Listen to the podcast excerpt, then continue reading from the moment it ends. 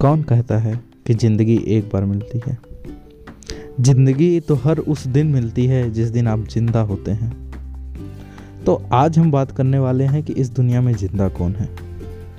ज़िंदा दो तरीके से लोग मानते हैं। एक, जब आपके हाथ पैर चल रहे हों, और दूसरा, जब आप अपने मन से ज़िंदा हों, अपनी ज़िंदगी को एंजॉय कर रहे हों। आज के समय में आप देखेंगे तो नब्बे फ़ीसदी लोग जो ऐसे हैं जो कि सिर्फ़ अपने शरीर से ज़िंदा हैं। मन से वो मर चुके हैं।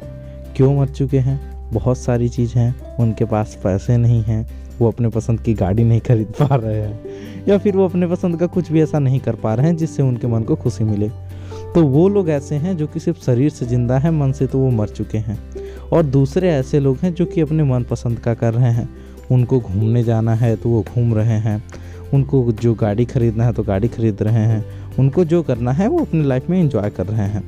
तो हमें उतने में ही संतोष करना चाहिए जितना हमारे पास है। तो कभी आप पहले श्रेणी में मत आइए, आप हमेशा दूसरे श्रेणी में बनिए। यही ज़िंदगी की सच्चाई है मेरे दोस्त।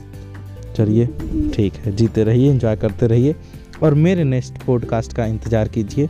आकाश पांडे आपके साथ आएगा एक न्यू फ्रेश एपिसोड के साथ। धन्यवाद।